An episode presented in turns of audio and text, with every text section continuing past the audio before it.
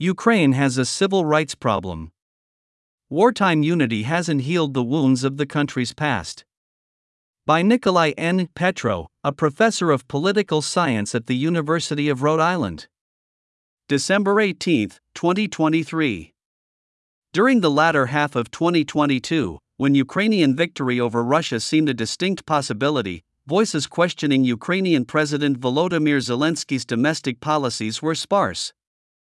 Today, however, while outright criticism of Kiev's military strategy remains taboo, we are beginning to see frank debate on Ukrainian social media about the country's post war future and who will be left to build it.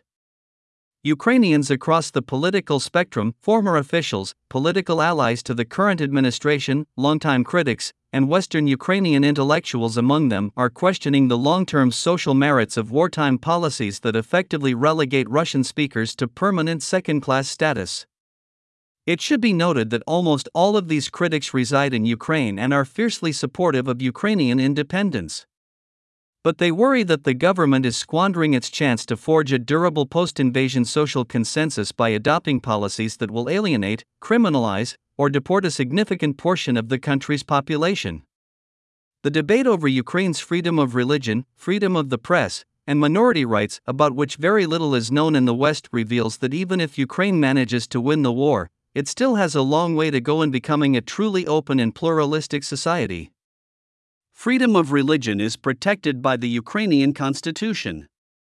But since the outset of war, this freedom has taken a sharp turn for the worse for groups symbolically linked to Moscow. The Ukrainian Orthodox Church, UOC, one of the country's largest denominations, has borne the greatest brunt of this crackdown. The Ukrainian government sees the church as an agent of Russian influence, despite the fact that the UOC cut administrative ties with the Russian Orthodox Church in 1990 and ended all formal canonical ties with it in May 2022. Regardless, UOC property, assets, and holy sites have been seized even years before the start of the full scale Russian invasion, and members of its clergy are being investigated for crimes against the state, many argue on trumped up charges. In October 2023, Ukraine's parliament took the first step toward banning the church entirely by approving a bill that bans religious groups affiliated with centers of influence, located outside Ukraine, in the state conducting military aggression against Ukraine. The main lobbyist for the elimination of the traditional UOC has been its similarly named rival, the Orthodox Church of Ukraine, OCU, which was founded in 2019 as a nationalist alternative to the UOC. In 2019, the Ministry of Culture issued a decree requiring the UOC to rename itself as the Russian Orthodox Church in Ukraine, a thinly veiled and largely unsuccessful attempt to trigger mass defections. Many have pointed out the legal, ethical, and theological problems with these moves. Surprisingly few, however, seem concerned about the domestic political turmoil that they might unleash.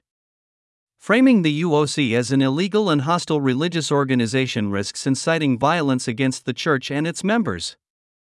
Kiev University professor Andrei Baumeister has suggested that accentuating religious animosities at a time when the country so desperately needs unity could further erode public trust in the government, creating a slow boiling legitimacy deficit that could explode five or even ten years down the road.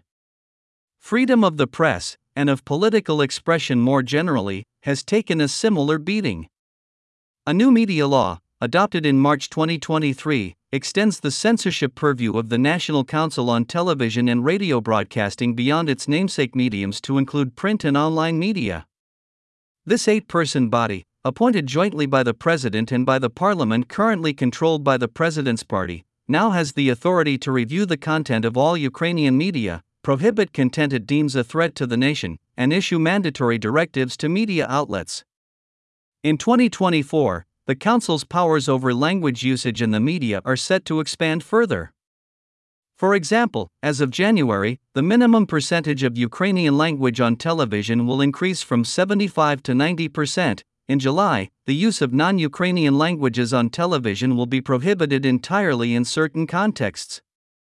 This law has been strongly criticized by journalist groups. Harlem Désir, the Organization for Security and Cooperation in Europe's representative on freedom of the media, called it a blatant violation of the freedom of speech.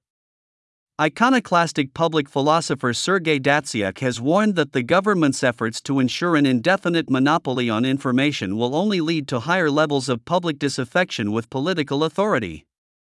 He fears that they could eventually create such a high level of social tension within the Ukrainian polity that it will be unclear which is more dangerous for us war with Russia or internal civil war. Alexei Arestovich, a former presidential advisor to Zelensky, has voiced similar concerns. In Ukraine, the freedoms of religion and the press are deeply intertwined with the issue of minority rights, specifically with the treatment of the country's largest minority, Russophile Ukrainians, those who identify with Russian heritage, be it through language, culture, history, or religion. The vast majority of Russophile Ukrainians refuse to categorize themselves as a minority. They see themselves simply as Ukrainian citizens, and as such, they argue, they have a constitutional right to speak any language and espouse any religion or culture that they wish, not just the ones endorsed by the state. But Ukrainian law does not recognize Russians as indigenous to Ukraine, or even as a minority within Ukraine. They therefore have no claim to legal protection of their cultural heritage and language, a direct contradiction of Article 10 of the Ukrainian Constitution. In a now infamous survey taken just six months before the Russian invasion, more than 40% of Ukrainians nationwide, and nearly two thirds in the east and south, agreed with Russian President Vladimir Putin that Ukrainians and Russians are one people. Surveys taken since then show that this figure has fallen sharply, though even now, political analyst Kost Bondarenko estimates that at least 8 to 10% of Ukrainians can be considered pro Russian. This precipitous drop has encouraged Ukraine's more nationalistic lawmakers to think of new ways to transform these problematic citizens into proper Ukrainians, particularly in terms of language. A 2021 law finds the use of Russian in the service sector, while other laws have targeted Russian language media, books, films, and music, even when they are produced in Ukraine. One way or another, according to Alexei Danilov, the secretary of the Ukrainian National Security and Defense Council, the Russian language must completely disappear from our territory, it being an aspect of hostile propaganda and the brainwashing of our population. The tensions surrounding minority rights will only be exacerbated further once the war is over.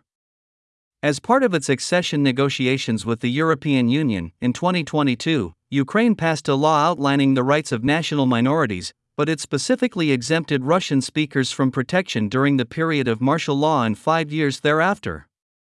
Although the EU had asked that this latter period be shortened, the final version, recently signed into law, while significantly expanding minority language rights for official languages of the EU, eliminates them entirely for Russian.